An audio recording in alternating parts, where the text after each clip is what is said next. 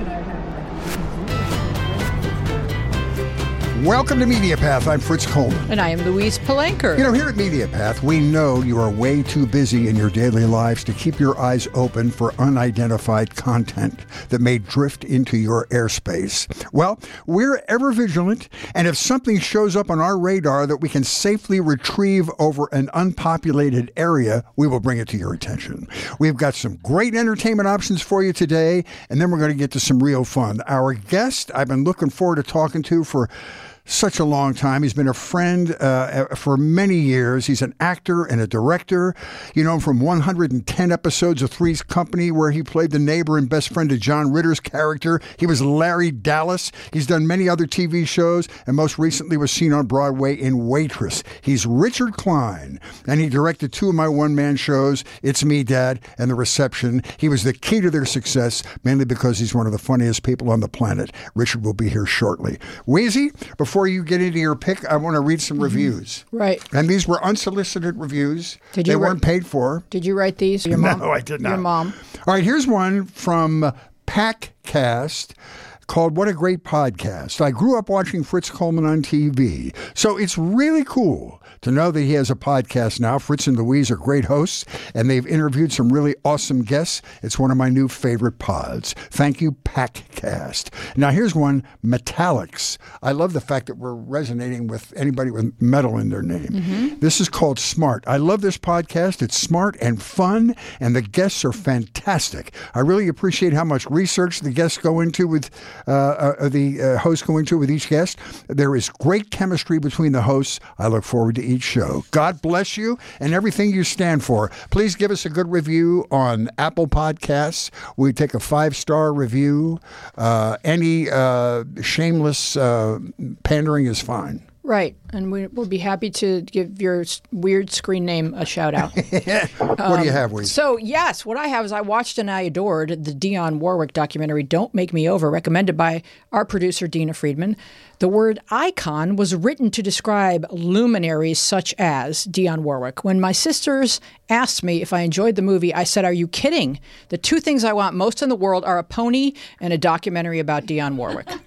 As a kid, I took her existence for granted. We had these brilliant Bacharach David songs that are as intricate as they are melodic, and they are sensationally performed by this great lady, Dionne Warwick. They are woven into our childhoods. And I know that white people are told now not to say that race isn't a factor, but when you are a privileged white kid growing up in a white suburban bubble, listening to your favorite music, race is not a factor. It becomes a factor when you better understand people's lived experiences.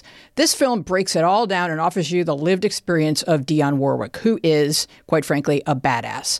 She knew what she could do. She took on any obstacle, stepped over it, around it, under it, or through it, and she shined her light.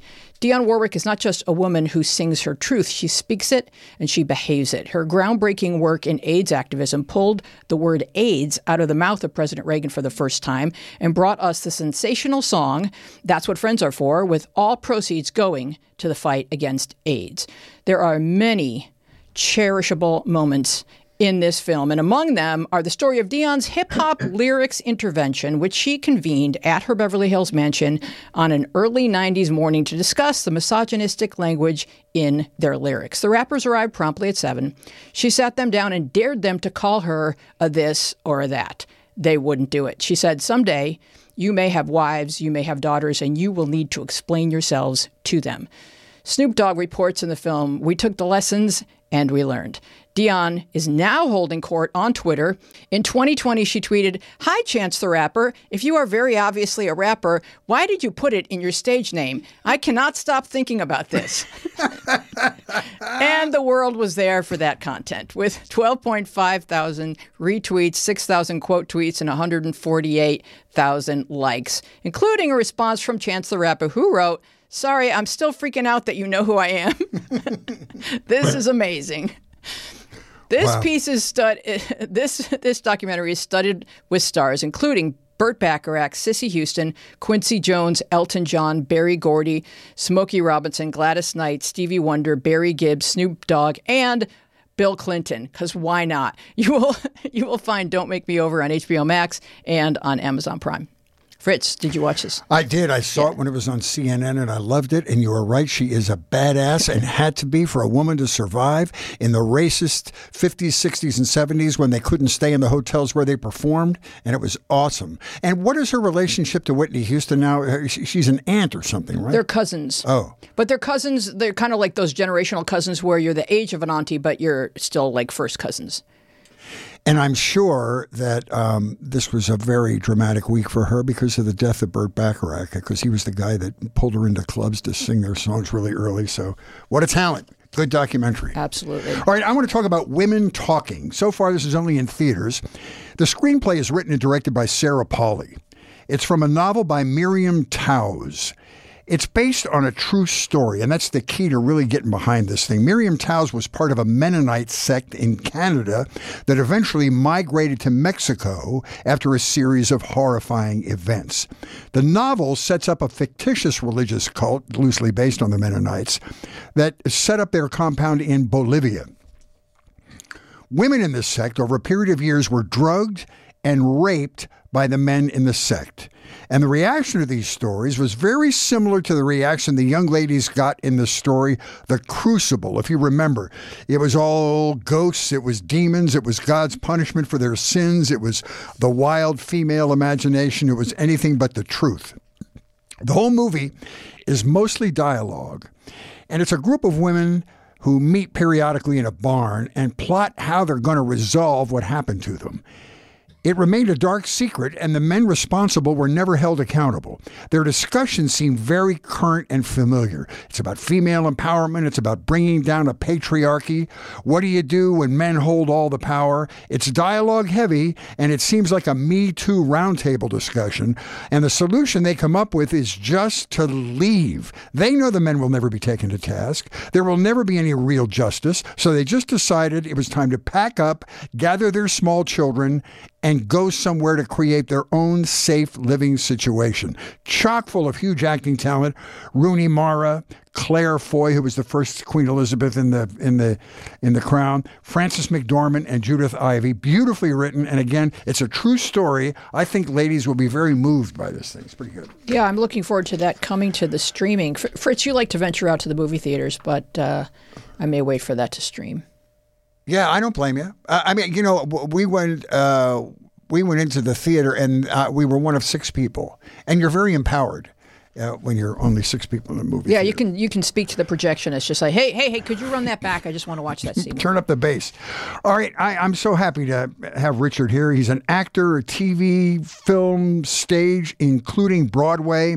He played Larry Dallas on Three's Company for 110 episodes. He played Richie on It's a Living. He played Jeff Bisnick in Noah Knows Best, guested on many game shows, most recently played in the touring company of Wicked, and both the touring company and ultimately the Broadway run of Waitress. The least lucrative moment in his career was directing my first two one man shows. the best decision I ever made, the very talented friend Richard Kline. Richie! Richie! Coming to us from Jersey. Prince and Wheezy. You look hey. fantastic, my friend. You look healthy and happy. And... Where's Bev? Can we see Bev? Well, uh, she, I don't know where she is. All right. at, at the end, let, let her make a cameo at the end. No, I thank you for uh, saying that I look okay. Next year, I have a landmark birthday. I'm, I'm going to be I'm going to be 80. No, Jesus, Rich. Richie, you're That's so the youth- end of this podcast. You're forever. No, no, you're you look unbelievable. Youthful. You look so healthy. And last week we had Paul Dooley. He's 94, so you've got a ways to go. Wow, uh, Paul Dooley. Yeah. Did yeah, you ever work with him? Best. He's a wonderful guy. No, he, no, I know he's a great guy. I'm, I'm a huge fan of his talent. Mm-hmm. Uh, when I when I started doing uh, commercials in New York in the 70s, uh, um, I would always see him there. You know, as part of the competition. Yeah, Those they are the said he, he owned see... he owned the commercial business in the seventies. Oh, I mean, totally. he has so a record of how many. You, you go up, you go up to like Gray Advertising, one of these advertising companies, and there'd be Paul Dooley, Chevy Chase, uh, Jeff Goldblum, and it was like wow, a coin toss. But uh, wow. yeah, I, I love his, I love his work. Well, Richie, I, I think about you all the time because they're doing all these TV reboots. They have Night Court now, which is doing well in the ratings. They had Will and Grace, that I thought was even better written than the first one, which is hard to believe. What about a Three's Company reboot? Anybody talking about it? I well, you know, people ask me that all the time. Unfortunately, you know, uh, there's been an, an, an attrition of the of the cast members. Oh, that yeah, that matters. Yeah, it sort of does. You know, um, I, it, it, it, was just me and, and Joyce and Priscilla are the only uh, people left. Yeah, yeah. So I don't unless you did some hologram stuff. I don't know what you would, how you would do that. Yeah. Well, uh, uh, I I love the chemistry between you and John, and you and John were friends, and you're both hysterically funny. And I can imagine being on the set was a trip. It was it was it was a total joy. It, John set the tone for for what was happening at, at every rehearsal, and uh, he was outrageous, uh, and I sort of you know basked in that outrageousness. And we would do dueling Jerry Lewis's. I mean, we just you know it was it was just astounding there camera rehearsal. You know, usually not usually, but practically every uh, appearance of mine was bing bong, and he opens the door. oh, Larry. So he would he would do shtick in, in the rehearsal. So so I go bing bong. He'd open the door, and his pants would be under his ankle by his ankle. You know I mean? Stuff like things like that, or he'd be eating a banana, which wasn't in the script. So, but we just had the greatest time, and the greatest tribute to our show, I think, uh, is that I would run into former guest stars on the show and they said, We had such a great time on your set. You guys are so welcoming. And, you know, that's good to hear mm-hmm. that, that, you know, there, there was no, no tension or any kind of ego trips on, on the set. It was great chemistry. Well, legend has it yeah. you, you, were you were booked to do a, a, guest spot, and they loved the chemistry between you and John, and they were like, "This guy's in the show." That's exactly right, Weezy. Yeah, um, I my first uh, appearance there, uh, we were waiting to go on or whatever for, for another camera shoot, and Norman Fell came up to me and said, "They love you. You're going to be back." that's, that's my that's my Norman Fell. Very good. Uh, Nobody does a Norman which Fell. Which maybe four or five people in the world would understand. but uh, yeah, so and then they liked what happened between me and John, and and uh, yeah, I, I got a, a five year contract after that, which was uh, turned into seven.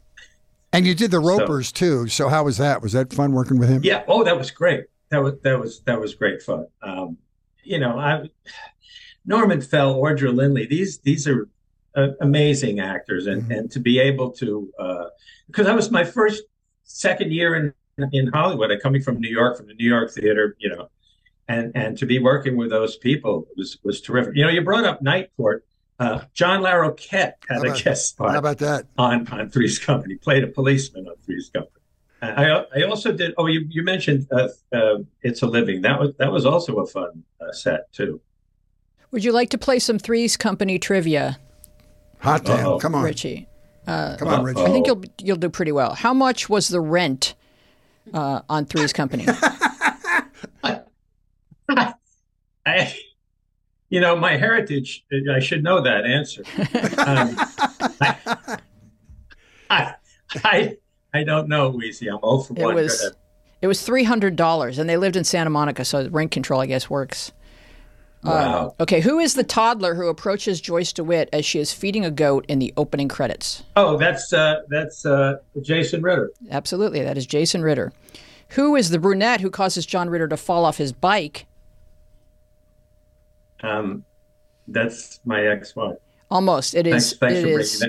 That. thanks for. Oh, the, oh, the brunette. Oh, I'm the sorry. Brunette. Yeah. Uh, yes. Sorry. No, hold I, on. Hold I, on. I didn't mean to confuse you. It's it's Suzanne Somers in a, in a wig. In the in the zoo in the third year when, they, when they're at the opening credits, they're at the zoo. Yeah. Brunette walks by and John falls over back into the fence, and that's that was my uh, ex-wife Sandra. Oh wow. That's what I thought you were talking about. Okay. Yeah, I guess they could afford additional actors that year because the first year it was Suzanne Somers. Yeah. Yeah. Haven't what, heard from her. Did you? Any of you guys get a phone call? Anyway, she's okay. What is um, what is no, La- what the, is Larry's original? Brunette. Weezy, I'm going to answer your okay, question. Okay, Richie, go. That was walking on the mm-hmm. beach in the Santa Monica with the bicycle. I don't know who was it. Suzanne Somers in a wig. Yes, she was wearing a wig. That's right. right. I actually didn't know that. What is Larry's original last name? Daliopoulos. Right. You're doing pretty well. I think you. I think you've won the game. We can move on. Now, you want to hear the story of Dalliopolis? Yes, please. Okay. The secretary, the executive secretary to Mickey Ross, who's one of the producers, her name was B. Dallas. She was Greek, and her name was shortened to Dallas from Dalliopolis. Wow. I'm sorry. Are you okay? I fell asleep during that story. no, it's, uh, that is a great story. See, the thing is, that, Richie, I don't know if we've ever discussed this, but I was a page on the show. So all these names sound familiar to me because I was around all you folks. And you never came up to me and introduced yourself? I mean, I think that I had gotten when you guys came over. This is my memory of it. When you guys came over to Metro Media Square, I had gotten promoted. To, I was working on PM Magazine, and I would for lunch I would come and sit with my friend Pam Ellis, who sat outside John Ritter's door guarding I'm not sure what, and we would chat. And then one day Pam said to me, "John has asked you not to be here." Which kind of breaks your heart when you're a 22 year old page, but okay. You know, he didn't want two girls talking. The walls were thin and he was trying to take a nap or what have you. But yeah, Yeah, I yeah, I remembered you and Don Knotts and and everybody. But you, Oh, when you're a page, you don't you don't bother people. Okay. All right. How was Don Knotts, Well, that's- Richie? We talked to Paul about him because he grew up in a similar area, and they had similar backgrounds and went to West Virginia University. How, how was he? Don is from uh, from Morgantown, Yeah. West Virginia. Uh, yeah, uh, Don and I see Don and I bonded because we were the third and fourth, or the fourth and fifth banana, whatever you want to call. It. Uh, oh, by the way, you know every time a comedian dies in Hollywood, I go up one banana. Okay, I'm sorry. so sorry. That's an old joke. Um, no, but Don and I bonded because we'd sit on the sidelines and watch John and the girls work out. And, and uh, actually, Don and I went to Vegas for one trip, and um, the rest is uh, not boy. for publication. So he was kind of he was a he was after the ladies pretty hard, right? Oh my God. yeah. Okay, so here I am, Larry Dallas, whatever, being this supposed lounge lizard on the Three's Company, and Don and I go to Vegas, and the women were like, like on, they were on Don like a wet blanket at an early funeral. I don't know what the expression, is. but but they were all over him, and I'm going, hello. hi." They like Barney Fife, I guess. I don't. We had we had his daughter Karen on, and she had wrote a great book about being his daughter. It was awesome. Oh yeah. Yeah. Oh cool. Now, uh, this is controversial, Richie, but the the Uh-oh. girl, the ladies on the show have complained or mentioned that they don't feel that they were treated diplomatically or kindly. Did, were you aware of any of that while it was going on, or did they treat you differently, or did they treat everyone sort of? You're talking about the the, the Joyce, Priscilla, and Suzanne. Or you're talking Yes. about guest star women. Yeah, no, the cast, Priscilla, I guess especially, has said has used Oh, the word Priscilla- abusive. You know, I, I I I hate to talk like hearsay or whatever, you know, out of school, but she had a tough time. That's all I can tell you. hmm She had a tough time. She got no. Well, she well she'll tell you this. She got notes from from Mickey Ross before we went up to the rehearsal room, and so she was and she was very nervous because she had to replace you know Miss Blondie of the Year. Mhm. You know, Suzanne was on every cover, including Field and Stream. I don't know if you knew that. I have that frame. He was on Newsweek, Field and Stream. Oh, by the way, that movie that you reviewed, um, Women Talking, Yes. Fritz. I'm at sixes and sevens because it's either either I want to see that or Fast and Furious Seven. Mm, that's I a can't tough. make up Yeah, my mind. Well, the dialogue Big- is just as Big rich. Vin Diesel thing. Yeah, yeah. Mm-hmm. Hmm. Hey, So- listen. so- go ahead. Priscilla had a tough time. That's all I can tell you. Reese.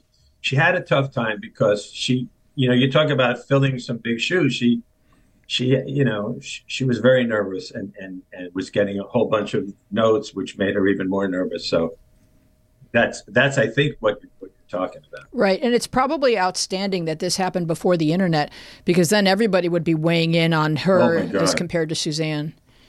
You know, Suzanne was Pam Anderson before Pam Anderson was Pam Anderson. She was like the sex bomb of pop culture back then. Did you guys have any sense that she was going to be this astonishing entrepreneur that would be in tax brackets well above yours, selling the Thigh Master and all these things? Oh no, I mean that's all. pretty much her husband, who was her manager, Alan Hamel, Mm-hmm. And he he you know guided every single move of her career, mainly financially. And unfortunately, they called his bluff when he went in and said, "Well, she we she needs to get two hundred fifty thousand an episode." Because that's what Carroll O'Connor on, uh, our, on uh, All in the Family was getting, and Alan Alda, whatever, and, and they just laughed at him and her, and, and that was that's that's the essence of that Oh, wow. horribly publicized breakup. But you know, Suzanne is an entrepreneur. Yeah, I mean, and you know, the Thigh Master and five books on how I was a child of alcoholics or whatever thing, and you know, Botox is my friend, which was a sequel. I, you know, I know, I know. She, God bless her. You know, she lives out there No. in uh, freaking Marina Del Rey, looking at the dolphins. She's got a great life. No. Yeah. Listen, you you you know you went to New York, and um, pr- probably because theater was your you know start, but then TV work has picked up there. You do guest shots on Blue Bloods Yeah. and the various New York yeah, yeah. shows. I, I have a. They've called me back four or five times on Blue Bloods as a judge. I'm a cranky judge on Blue Bloods, Perfect. and uh, I was uh, on the Americans. I played uh, Martha's father. Uh, she was the the uh, wife of the, the spy, whatever. It's a good show. and uh, yeah, and yeah, uh, and and theater. You know, I mean, that's my first love is theater, and uh, I've had the opportunity. The last theater job I did was at the very prestigious Westport Playhouse um, in Connecticut this this past summer, and uh, you know that that's my love. I, I I I think it's a great move to move back here. First of all, my family's here. You know. Um, Absolutely.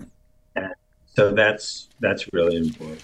So, So, you you you you, you started in theater. I, I mean, your I Mm-hmm. think your Broadway debut was City of Angels in 1989, right? Something like that. Am I right? 1991. 1991. Well, you were Yeah. you were doing the table reads in 1989. No, I, I don't know. uh, but, but but but here's what I want to say. You're so funny and you're so entertaining in front of an audience. I'm sure that a Broadway experience is probably uh, your your makes your blood course through your system better than doing the often tedious work of television work. Absolutely, absolutely, absolutely. Being on a Broadway stage, uh, it was it's one of my life, you know, my lifetime goals, and uh, I did it. I did it actually three times. I, I did a play. I understudied Nathan Lane on Broadway Oh, in a my. play written by David Mamet called November. Oh. And yeah, and I went on, and I expected to be a mass exodus exodus from the theater because you know Nathan is a freaking icon legend, whatever, Mhm. Broadway legend, and uh, actually some people stayed. I think there were like two or three rows that actually And stayed. they, and they enjoyed it. Yeah. I don't think so. No, but it, there's nothing like it. There's really there's there's really nothing like it, and and I'm blessed uh, to have been able to have that experience. I really am. Well, I'd like to interview the two of you for for a moment. How did Yeah. you? I probably know knew the answer to this at one point, but how did you find each other to work together? Was it part of your acting teaching that that you wound No. up? Okay. We we have to thank uh, Jerry's Deli on Ventura Boulevard. Ah, yeah. That's true. because I went there and uh, I, I don't know if Fritz approached me or I, I probably went to, to Fritz and said, "Is there a coastal eddy happening? Because I, I need to play some golf." you came up to me and handed No, me your check and walked out. That's what the thing. is. but I don't know. We got to talking, and Fritz said, "Well, I'm doing this play at the Actors Forum Theater in North Hollywood. Why don't you come and see it?" So I saw it, and uh, I was horrified. No, Yeah. I saw it, and I said the next time after after the show, I said, "You know, do you?" Because you, you didn't have a director, right, Fritz? right. Exactly. Yeah. Exactly. I sorely needed one. I didn't mean have I didn't mean to wake you up, one. but um, uh, so then we started talking. I said, you know, let me give it a shot, and and we staged it and came to life beautifully and hilarious piece. It's me, Dad. Um, You came Yeah. up to me, and what sold me on having you as a director, I thought being, you know, the narcissistic stand up that I didn't need direction about anything. But what Richard taught me was that when you do a theater piece, they expect theater conventions. They expect you to walk around, they expect you to have furniture, they expect you to interact. And he taught me so much. But uh, when, when he, you came up to me, I think you had seen the play before that, and you came up to me at Yeah. Jerry's Deli and said, "Uh, "Might I suggest a couple of things?" And every single thing he said to me was spot on. And then we uh, arranged it, and I learned so much from you. And I, it was Oh, very thanks. easy for me to trust you because you're one of the funniest people I know, and I trusted your comedic instincts. And it was uh, an amazing experience, Rich. You know that. It was a great. It was a great. It was a great experience. Yeah. So he didn't say And things was like, I, th- I think we should use the understudy. That's right. No. And then the reception. Maybe you started thinking more ambitiously because you had Richie. Because the reception is is much more of a high a, a, a high concept piece. But so go ahead and describe that. Mm-hmm. Well, the reception was a, a, a, a story. That was the, the show I did after It's Me, Dad. I did It's Me, Dad. We did it at the Actors Forum where Richie picked it up, and then we moved it to the Victory Theater on Victory Boulevard in L.A. And then we, and then um, public television bought it, and they did their own production right. of it, and they right. air, they aired it on Father's Day every Father's Day for seven years in a row. And Wow. uh, after, uh, uh, while that was happening, I was writing this other one called The Reception, which was me narrating my way through an imaginary wedding reception. I had 500 high definition photographs that would change in back of me, and uh, and it, we, we we hired actors to play these parts. The only it, it was a movie, but was still photographs, if that makes sense. And it sorely needed a director, and Richie came on and directed that one. And we had some pretty good success with that. I traveled all over Southern California. yeah, and in the booth. And you just were so a producer of that you know, I was a producer in the booth with Bev. His wife, Richie's wife, night in and night out. I did sound and she did lights, and we were a power team. I know it. Yeah. A, you had a big reputation in town. That's right. And, So- and you know, one of the reasons um, that I felt comfortable directing you in a one-man show is because I had done a one-man show for for quite a while, off and on, called Boychik, Yes. and written by Richard Richard Krevolin. I didn't write it. A writer named Richard Krevolin, and it went to New York. We did it off Broadway. We did it, in, of course, in L.A. That's where it started, um, and various venues, including Canada. Um, and I have a story. Do we have time? I have a We have story lots about of time. what- Yeah, it's a whole podcast. Yeah. Okay, so so Richard Krevolin had a he he's from Yale, and he had a, a roommate from Yale who was lived in Oklahoma, in Enid, Enid, Oklahoma, and so they booked us into this church in Enid, Oklahoma, to do Boychik, which is uh, about an Orthodox Jew and his son, whatever, you know, is the, at odds at loggerheads. So we go into the church for, at five o'clock for a seven o'clock show for a lights or whatever. And behind the pulpit is the largest carved crucifix that you have ever seen. Okay. It's just made, made out of maple or oak or whatever. It's just the most gorgeous thing in the world. And here's this this play, Boychik, about a guy talking about my father. You know, we went to synagogue. Thing. I said, I said to the pastor or whatever, the you know, alderman, whatever you call. It, I said to, I said, can we put some sort of curtain there because this is really kind of a Put like a bema very, and a very Torah. kind of Jewish. And all the, the the Oklahomans are yelling, "You killed that man!" Hold on a second. Here we go. Uh oh. He says, That's okay. We can take it down. Three workmen appear my and God. start lugging prone Jesus out into the into the rec room. And I said, I'm going to be lynched. I don't have a prayer. Pardon the pun. Oh my it was- God! It was the most amazing visual you have ever seen. It's just this. I, I swear to God, the thing was eight feet and must have weighed like 400 pounds. And it's, but whatever, it's okay. How did That's Boychik play in Oklahoma? They loved it. we had we had a Q and A after. They they loved it. Uh, one person raised their hand and said, "What does Meshuggah mean?" it was fabulous. It's a good question. It was just fabulous. It's a crazy question. And I I answered, "It's a it's a pastry." Uh, let- let- I want to talk about being on the road. That's a small example of it. But you, you were on the road with Wicked for how long?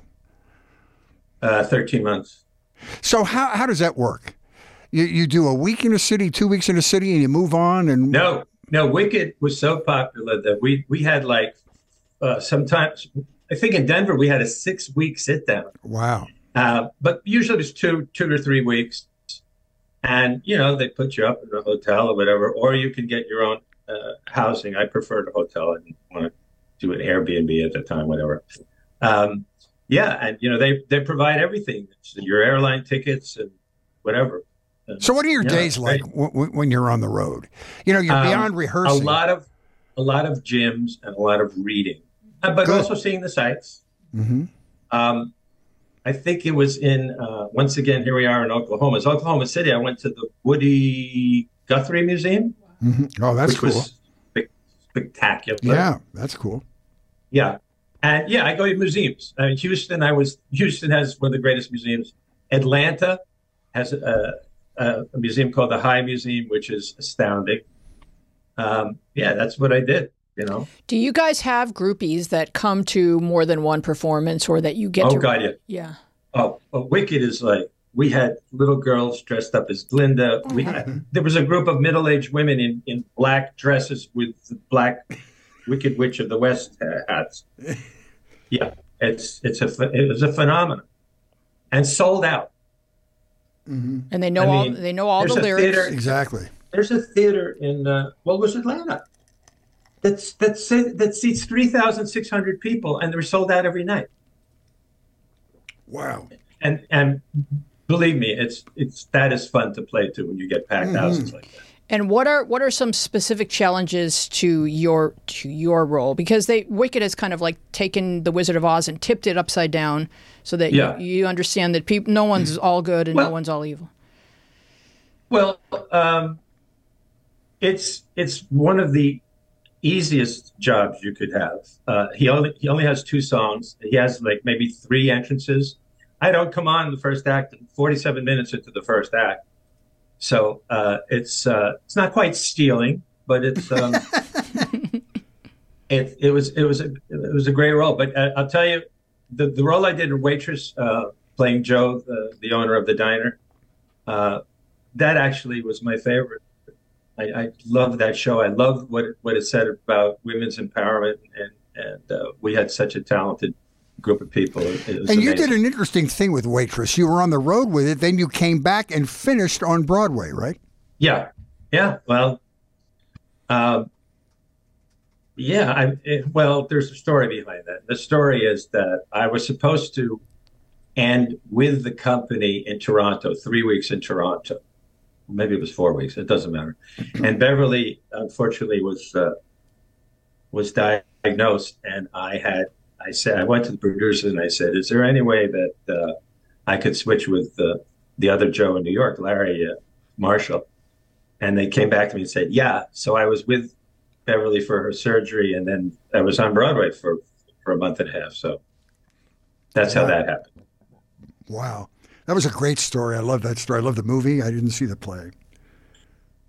You know the story of Adrienne. Uh, Yes, what a horrible story. Tell that story Oh. because it really it just makes the whole thing more powerful. ter- terrible story. It's it's like it's like the Jonathan Larson syndrome with Rent. She never got to see the movie Oh. or the play. What happened? Well, she was murdered. Oh, By I, don't- by construction workers or something in her house. That's right. Tell the story. That's right. Rich. I don't Yeah. know. I don't know this. It's a ter- terrible story. But uh, She wrote the play, a- and she she, uh, she was the lead character or something, right? Wasn't she? yeah, it she was was about. supposed to be. Yeah. And then Yeah. she was just the, the play. I, tell, tell me if I'm wrong about this analysis here. She was just uh, the play was going to be produced, and she's in her apartment in New York and had contractors working on her house, and two of the contractors killed her for some reason.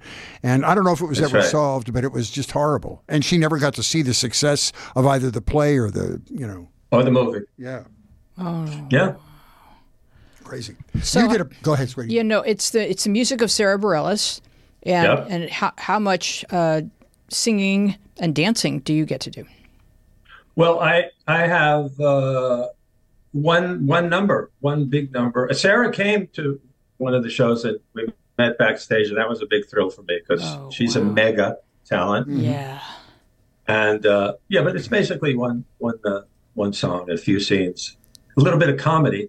Well, that I don't know why they hired me. Yeah, no, I think that's right up your alley. You got to work with one of my favorite people, at least as an actor. I don't know how he would be as a director, but David Hyde Pierce.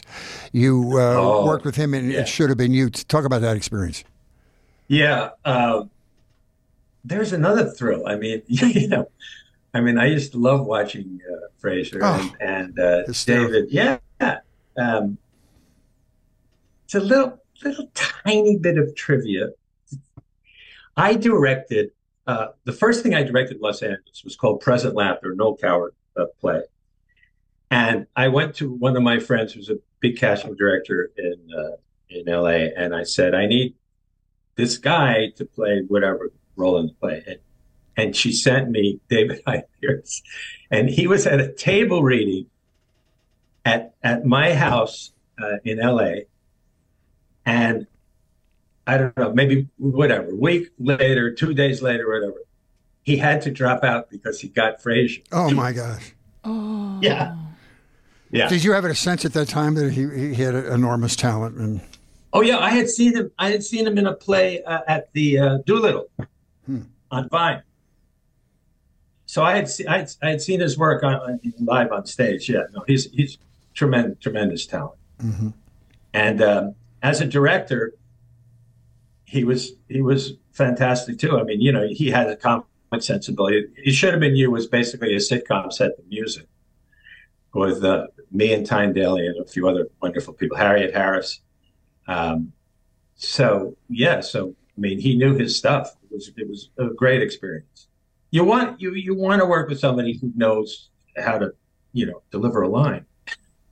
That was why I loved working with you uh, in both of my plays because you, Oh, thank you. You know, you you nobody knows better than you do.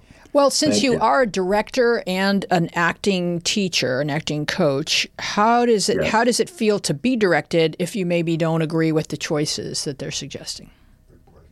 That's a very good question. I I tend to take off the directing clothes and and and you know and and uh, follow wh- whatever they're going to give me. If there's something that's you know my instincts say that that I can I try something else. You, you know that that's what I'll do. But I don't I don't find myself directing. I and, and, and quite frankly, I'm kind of embarrassed sometimes when you're in a production, a stage production, and another actor saying, "Well, you know, why don't I, do-" you know, let the let the let the director do have the first shot, and then you then you give them your suggestion." So I'm not that guy. I'm the guy who says, "Yeah, whatever you want, I'll, I'll give it a shot." There was a great documentary about Broadway in, uh, during the pandemic called Broadway Rising. Did you see it? No, Oh, I got to write it down. It's on Netflix. It's it, it's called Broadway Rising, and it's really interesting because it talks about how the shutdown on Broadway affected the peripheral businesses like caterers and dry cleaners and florists, Oh, God, yes. and it was very touching stories. And what actors did to make money. One guy went to work for a florist, and he was so happy doing that job, he never went back to Broadway. You got to watch it. You'll it, it will resonate with you Oh, even more than oh, me. I'm, I'm definitely going to watch it. You know, towards the end of 2020, so like around late October, November, I went back and and and to New York. I live in Jersey, but I went to New York to teach my my studio, and it was a ghost town. It was the parking everywhere. You could you could get into the city in 22 minutes, which usually takes 42 minutes. It was just, it was very eerie. So you're are you back to teaching reg- Yeah, I regularly? teach- Yeah, I teach regularly uh, on Wednesday Wednesday night. I have a nice smallish group. I only I don't want more than like twelve or thirteen people. hmm And uh, yeah, no, I love it. It keeps me sharp. Uh, Do you have you your know, own in this day and storefront, age- your own age- theater? I think Do you have your own storefront, your own theater, your own place, your own studio? Well, no, I I rent uh, from from a, a place called Altered Stages, and it's uh, it's this massive room with a, a black velvet curtain in the back, and parquet floors, and brick exposed brick uh, walls. It, it looks totally like a New York acting studio. You ever see the Yeah, it's method? It's great. It's only it's the only thing on the floor. There's no other nonsense going on around it. So Do you watch Yeah, the it's- Kominsky method? Because, oh, I love It. I know. I, I thought of Love that. that. That's my life. The Yeah. only reason I didn't do that is because people, you know, wanted to hire Michael Douglas. How about how about Barry? Do you watch that? I didn't want. I did not have watched Barry. Oh, okay. I think you would. I saw. I saw. My Henry Winkler and I share the same acting mentor. Okay. Mine was at Queens College. His was at Yale. The guy's name is Tom Haas. Ah, And I visited Tom Haas after I got out of the army. I visited Tom Haas. At, Tom was teaching at Yale, and Tom had directed the Inspector General, and Henry was one of the stars of the Inspector General. I said, Tom, that guy, he's amazing. He said, Oh, you haven't seen anything yet. Next thing I know, he's the Fonz. that's anything. You know? Yeah. You, you you you were a lieutenant in the army and you went to Vietnam. Yes. Talk about that experience, whatever you can reveal. I don't want you to have a flashback or anything, but t- tell Well- me what your experience was like. No, I don't want to have a flashback again. I did go AWOL, so I don't. no, no. I uh, I was very fortunate. I was not in combat. Um, I was. I mean, I've, I mean, I've written about it, so there's no big secret. People say, "Did you kill anybody?" I go, "No, actually, I booked bands. I booked rock bands. I provided uh, R and R uh, for the troops. I was a special service officer for three uh, for a division of thirty thousand men, and I had a staff of about twelve. And that's you know that's what I did. So by the time, so by that time that you were drafted or that you went into the armed services, you knew you were a performer. Uh, yeah, I was drafted out of the American Shakespeare Festival. Uh, uh, As You Like It, I had a very tiny part in As You Like It, my first equity job. That's how I got my equity card. But I only lasted two weeks because I was I, I was drafted, and the producers wrote a letter to uh, the powers that be in the Pentagon, or whatever. And they said, "Sorry, sorry." They were taking people. They were taking people with freaking plates in their head. I know. mean, you know, it's like Yep. artificial knees, whatever. And I had all this. Look, I'm a New York actor, whatever, graduate student. I'm not. I'm not totally stupid as far as you know, uh, gaming the system. But uh, I had people tell me, "Well, shoot off your toe." Yeah. Shoot off your toe. No. I said I will never be able to do ballet, so I didn't do that. I and you know I talked to my dad. I said, you know, I could go to Canada, I could go to Sweden, and he said, yeah, well, you'll never be able to be an actor because you'll be a felon. So I went in. Wow. Well, thank you for your service. And, and when you go in, you tell them, uh, "I'm these are my strengths. These these are my talents. I'm good at this." I No, No. no, I was supposed to be a medic. okay. Uh, I don't know how it. I don't know how I escaped. I, And the lifespan for a medic is like four days in Vietnam. four and a half. yeah. Wow. if you're if you're viewing Vietnamese time, it's four and a half days. no, it is. It's very dangerous. I was, uh, yeah.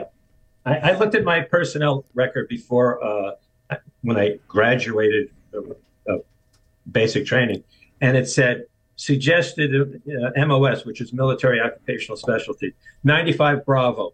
95 Bravo is medic. So I raise my hand and say, uh, can I go to OCS, which is Officer Candidate School, knowing that it would put another year on my tenure Okay. instead of two years, it's three years. okay. So yeah, I went off to, to OCS and was a lieutenant. Wow. So you went to Queens College, then you went to Northwestern for graduate school. You, you, you, what, you were halfway through graduate school and you got drafted. When, when what was the time? No, no, no, no. I, I Oh. graduated. I graduated uh, with my master's degree. Went to New York. Was a waiter for two months, and then got um, American Shakespeare Festival on an open call. Wow. Now, did you have a draft number? Was it one of the years where they had? No, th- no. This is before the lottery. Okay. Okay. So when you came back from Vietnam, what was that adjustment like? What did it feel? I kept my mouth shut. You didn't talk about it. So people didn't no. want to know. No one was No, it was a, sympathetic. it was no one was it was a you know for it was a service. terrible time. I mean, I was I was on the side of of the anti-war people. You, Mm-hmm.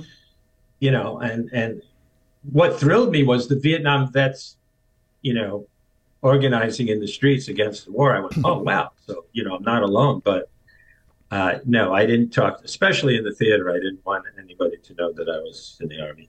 Really? So you just kind of picked up where you left off with your relationships, made some calls, got an agent. Like, how did you? Yeah. Well, um, okay. So uh, I did a show. I got out of the army in '71. But yeah, I got out of the army in '71. In the fall of '71, I, w- I got into Lincoln Center Repertory Company. And the first show I did was uh, Twelfth Night with Blythe Danner, wow. of course, is Gwyneth Paltrow's mommy. Mm-hmm. Um, I think she actually was early pregnant with Gwyneth at the time. Anyway, her her uh, husband Bruce Paltrow was a producer of St. Elsewhere and some other things. He said, "I'll introduce you to uh, to Blythe's agent." So I went in and I auditioned with some monologue, whatever, and they became my agent. They were like one of the most powerful agents in New York City. Oh wow! wow. So that's how that happened. Yeah. And then I never stopped working. I never stopped doing commercials in New in New York as well. I did like uh, seventy five commercials in New York. Not all national. There was a couple where it was like you know Arthur Treacher's fish and chips. so what do you learn? But I never had a I never had another job I, never never had another support job since. Right. Then. You made a living as an actor. So what do you what does an actor learn doing commercials that you wouldn't learn if if you didn't go through that process? Doing a commercial? I'm sorry. I mean, it's you know, you're kind of trying to please the sponsor and sometimes the the material isn't great, you know, so what do you learn oh, to bring to something? It's it's you know, it's it's a whole different skill. Auditioning for commercials auditioning for voiceovers is another skill, mm-hmm. which uh, I'll be honest with you, I've never been able to crack. I think I've done two voiceovers in my life and then I gave up, um, which is not very zen, but that's what happened.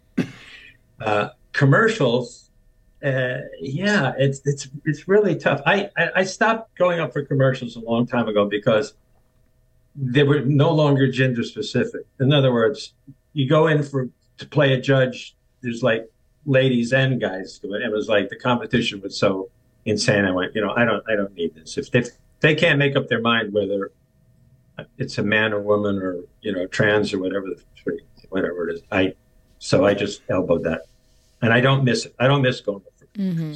Right. But it takes a skill. You know, there's, um, I, I teach a comedy workshop separately uh, at this this casting factory in New York, and they have casting directions from commercials or teaching the kids how to do that. They have voiceover people, print people, whatever. And so there's each one is a, is a specified skill. Mm-hmm.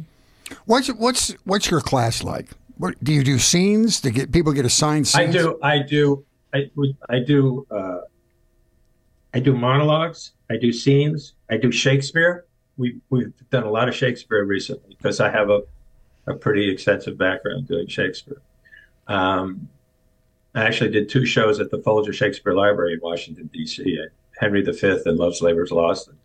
So uh, I have an affinity for it. And what I love is the kids who who's never done Shakespeare. Oh, Shakespeare! I said, trust me, you get over the language, you're you're you're golden. And so that's that's part of it. But I, then I put them on camera, and then I uploaded my computer and I sent to them through WeTransfer with notes. So they find that extremely valuable. Mm-hmm. And uh, for the comedy workshop, that's a whole other bag. It's it's all like how do you deliver a punchline? How do you know? How can you be believable, which is very important, and still get the joke across? So, mm-hmm. oh my God, that's me. Yeah, that's you. That's you. Master. To my is that the Ghost oh, of Christmas wicked. Past, or what? What is that? That's Wicked. Oh, that's Wicked. Okay. I mean, yeah. That's there it is, right there. Yeah, it's the man behind the curtain. Pay no attention. Oh, there's a class. Yeah. Part of it. Yeah. And how do people get information? It's richardkline.tv. It's richardkline.tv. Yeah. Now, do you notice yeah, that? I, yeah, go ahead. Rich. I take uh, I take I take beginners, uh, which I find a, a, wonderful challenge. But I also take people who are, you know, they want to prep for an audition or whatever. Um, and uh, so I find it a, a challenge. Do you do one on one on one coaching where yeah. someone will oh, call you and that. say, someone calls you and says, "Hey, uh, yeah, I'm doing I'm doing one I'm doing one tomorrow actually. I'm doing one. Uh, uh, one of my students is going up to to to play Fanny Brice on Broadway, which should be Oh wow. exciting. Yeah, yeah. That's amazing. Now, do you notice that, that because everything's available now, that you know young people will come in one day and take you know a class, and then the next day come in having watched you know binged a few seasons of Three's Company and and see you in a whole different light. What? Wait, I didn't. What's the first part of that question? What? Well, that everything's so available to us, right? So that they may see you as their co- their acting coach one day, and the next day they've they've watched a, a, few seasons of Three's Company, and they Oh. have a different respect for you. Yeah, well, I have an assistant, and she sort of filters out people with inquiries because she doesn't want fans to show up. You know, just like oh, you know, to take selfies. Um, Right. um, Oh, does that happen? Uh, so, um, and sometimes, yeah, it's well, it certainly happens in a comedy workshop, you know, because they'll take anybody in the comedy workshop, and that's not in my control.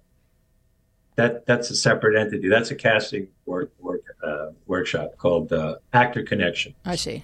Do you think? uh, I mean, there's a company. I, I can't think of the name of the company that will broadcast opera and plays live in movie theaters. There's a company that does that now. Maybe you know the name of it. But do you Oh, think? there's You know, you know what I mean? there's Oh, Broadway yeah. H. There's Broadway HD where you can where you can see uh, Broadway plays. Yeah, that's what I that. wanted to know. Is that becoming a viable platform now, where you you, know, you can you pay you know whatever it is and you get to watch it in your home? Yeah, except except that you know there's tremendous time lag because I think uh, uh, Broadway HD. Yeah, there it is. There it is. Yeah. What do you mean time lag? You mean before Well, they'll make it because available? you're not going to see plays that were on last year. You're going to see plays from two, three, ten years Ah, ago. right. They don't, they don't Oh, want to suck the You life see, out of the Kinky business. Boots was like five years. Right. Cats was like before Wheezy was born. right. But it still gives you access because a lot of uh, Broadway is so precious that, you know, like you, it's great. No, I think it's great. yeah. And you know, you can like w- like with Hamilton, for example. You know, you can read everything and listen to everything, but you just don't know what's going on on the stage. And there's bootlegs going around, but you don't want to take part in that. So, you know, Exactly. there's this kind of Exactly. urgency to get yourself to the theater, but not everybody can do that. So, I think this is great that if you just wait Yeah. three years, you're gonna you get to see it. Sometimes I'll just go to Wikipedia to figure out what the plot is, you know, to something that that I've heard a lot about, but I don't know what goes on. What's the story? Uh, like Book of It's a great Mormon, idea. you know, or something like that. Absolutely. So I would definitely sign up for that, Thomas. Thank you for showing it to me. Because Bro- Broadway uh, success for actors and for plays is really hard, Rich. It seems like, um, you know, Broadway's gotten so expensive that they're, you know, they're very cautious about shows that they launch, and they have to be tested out and off off Broadway and off Broadway and all the way up there. And do you see mm-hmm. that that, that it, it's not as experimental as it used to be, where the young playwrights, the you know, the Arthur Millers would pop up in there? It's so very rare to see a, a, a, a straight play on, on Broadway as opposed to a musical. I mean, mm-hmm. they just don't do as well. Uh, and you know, I don't have to tell you what the trend has been uh, with regard to musicals. You know, the Neil Neil Diamond show and the Michael Jackson show and jukebox. Jukebox shows, yep. yeah. Here's uh, jukebox musicals. That's what I should. That's a generic term for it. Yeah. And by the way, I saw I saw MJ, the Michael Jackson. It was fantastic. I mean, if you're into nostalgia, there's nothing better. To me, the gold standard was uh, Jersey Boys. Oh Ah, yeah, the yeah. best. Because they Oh. had such a great backstory. A great, there was a great plot in that. It has the mob. Yeah. Yeah, Singing, dancing, and the mob. That means you can get your husband to come to the, the show with you. It's got everything. yeah, no, that's great. I, I Carole King too, beautiful. I, I, I, I've seen it twice, so I'm a big fan. And I like the Gloria Estefan. Of course, nothing, nothing beats Mamma Mia like Forever and Always for me. You know, That's another one. I Yeah. mean, I love Mamma Mia. I Yeah. was you know, jumping up and down at the curtain call. It's fantastic. yeah. Did you see the Neil Diamond one? Not yet. I'd like to see. Uh, I just saw them sing Happy know, Birthday I don't know if I'm Twitter. gonna. You know, um, I actually met Neil a few times, had dinner with him, whatever. And, Wow. Uh, it's it's kind of sad, but he's he's uh, you know he's suffering from Parkinson's. Yeah. It's kind of. no, I get it. Uh, He's great. so, who do you like for Oscar picks this year? Anything you really loved this year that you saw? Mm. Good question. You haven't seen anything. I, I, I'm still. I haven't still watched On the Waterfront. It's supposed to be good. I, I, I, I got to be honest with you. I'm, I'm way behind. I got a whole bunch of screeners. Um, trying to put this house together we bought up in Canada, you know. So I haven't. I'm making excuses now, and it's horrible because last time I checked, I am still in the industry, and I haven't. I haven't. I don't. What did I see? I don't. I haven't seen anything yet. I'm sorry. So you're what go- should I so see? do You, you- tell do- me. You guys are doing reviews. No, reviews. What but Richie, I have a see? question. Does that mean are you saying to us that you guys vote even when you haven't watched everything? I don't vote. it. I'm not an Academy voter. Oh, okay. I'm just I'm always curious as to whether or not the Academy voters do all their homework or just vote for something the one thing that they saw. That's. A, a You're a great- classically trained musician. You have to see Taz. I mean, uh, uh, what's it called? The Tar. Tar. I'm sorry, T A R. Right. Taz is another. That's That was Tasmanian. crazy, Fritz. I just Oh. saw it. It's crazy. What's it called? T A Tar, R. T A R, but there's some kind of something but- over the A. Yeah, there, there- it's it's. Uh, uh, don't look forward for the plot. I, I at the end of that movie, I went, "What?" Yeah. Uh, but the Yeah. music and the way they sort of take you behind the scenes in a symphony orchestra and how people audition for parts, and it, and the acting is phenomenal. I'll tell you, Kate Kate uh, Win, uh, Cate uh, Blanchett? Blanchett is phenomenal because she has to speak three languages in this show. She speaks German, God. English, and French, and does and just sort of interchanges them all in the middle of a monologue. And it's uh, it's an acting lesson, but the plot is really weird because the plot they were trying to get you to connect to, they didn't give you enough information for. Does that make sense?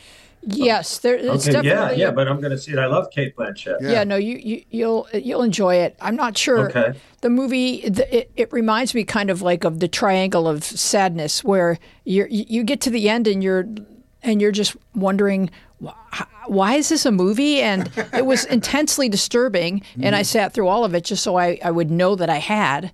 But there's some odd choices this year. You know, like Best Picture seems to be most distressing picture. The music in that was worth What the watch. about uh, what about everything, everywhere, all at I once? watched it Is for that 20 great? minutes and almost shot myself. That's as far as you could get. I, I couldn't figure out what it was. I don't get those fourth dimension movies like the Christopher Nolan movies where you have to, like you're thinking, and it's like three dimensional chess. I can't do that. I just can't do it. And that's what that movie was to me. So, Some people loved it. I didn't love it. I haven't attempted it yet, but I may. What about Avatar? Avatar's up for Best Picture, right? Avatar, I don't know. Uh, uh, to me, the mystery of the year is uh, the Banshees of Inisherin. Oh, Oh, yes. wow. Yes. Now that's Great another acting. disturbing movie. See, Yeah. this is that's this year's theme. That was some uh, Class A acting in there, though, wasn't it? I couldn't, I, you know, Is it a I- metaphor? What Mm-hmm. what is it? I, I don't know what it is. I, I just, I was disturbed. Um, I read a review, and, and uh, uh, Martin McDonagh said that it was a metaphor for the troubles in Northern Ireland. It was those two fighting. They were okay.